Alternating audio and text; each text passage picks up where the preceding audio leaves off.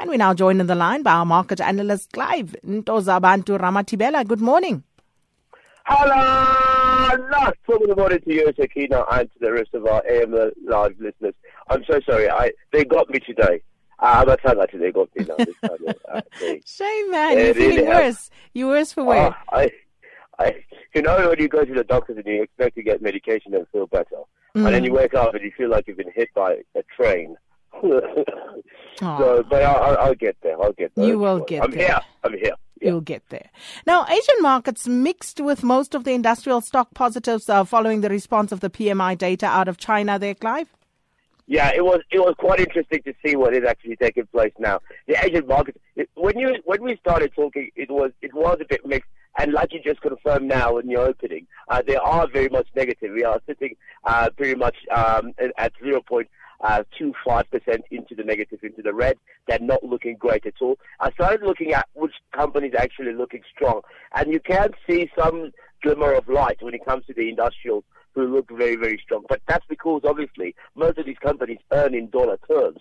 And so when we saw the US do slightly better yesterday and the dollar gaining some sort of momentum, um, then we started to see them actually pick up a little bit, Sakina. So what we're looking at now is the attraction that is coming back after those results coming through. And we started seeing the ECB confirm or reaffirm, whatever you want to call it, that they will be pumping more money uh, to make sure that they stimulate the economy so that it continues on. There are areas of concern, for example, Japan, um, the, the, the, the, the, the, the, currency, the yen there, uh, taking a little bit of a nosedive. But that normally reacts positively uh, because of the fact that they want the the, yen, the yen to be actually uh, weaker so that their traders can do much better when it comes to the trade balance. So that on itself uh, maybe might spark some positivity. But as I said yesterday, you know, they don't comment those about it for nothing. Um, uh, the uh, JSE are feeling a little bit gloomy yesterday, very much in the red most of, most of the day, uh, simply because that momentum that came from the PMI numbers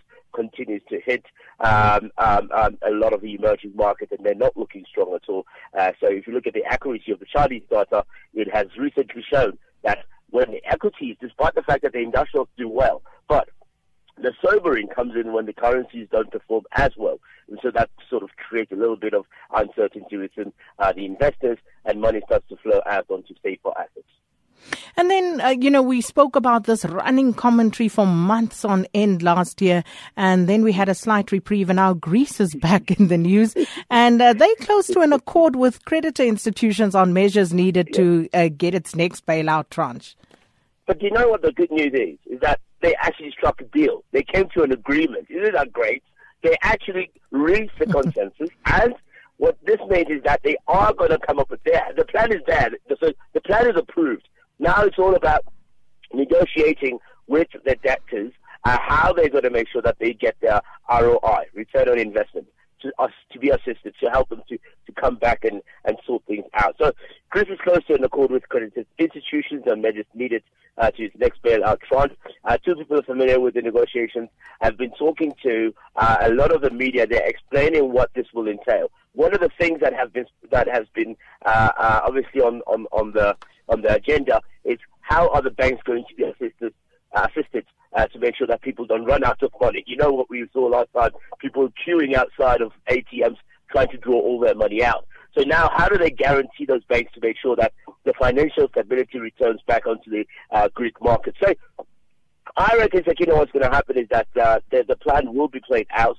The question that I have is, uh, how long will it take for them to fully recover Greek, the Greek, the Greeks? Um, I reckon it will take anything between 15 and 25 years, which is a very long time. Mm. That's, a, that's a generation. So I just, it's it's just so scary, and just one one or two defaults, and it sets you back 15 to 25 years for a recovery. That is the scary part. And a generation that already seems to be a bit impatient.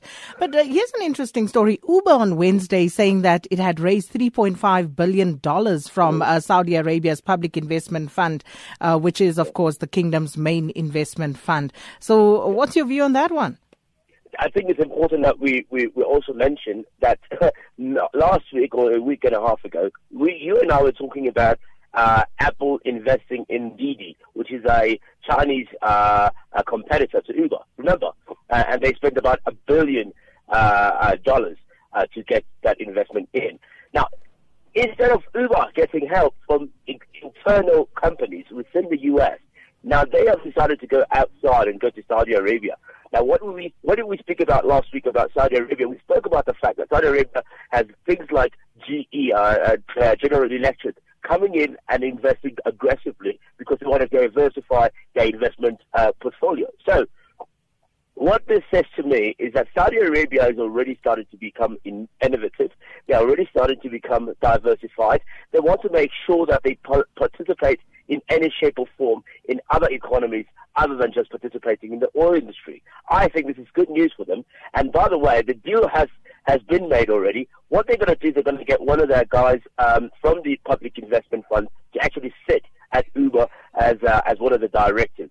Now, this is this why this is important is because they want to have their interests well heard and well executed, and so that's what they're going to be doing. But you know, this deal on its own, over over time, will come to something about uh, 52.5 billion US dollars, which is exactly the value of Uber as we speak right now. So.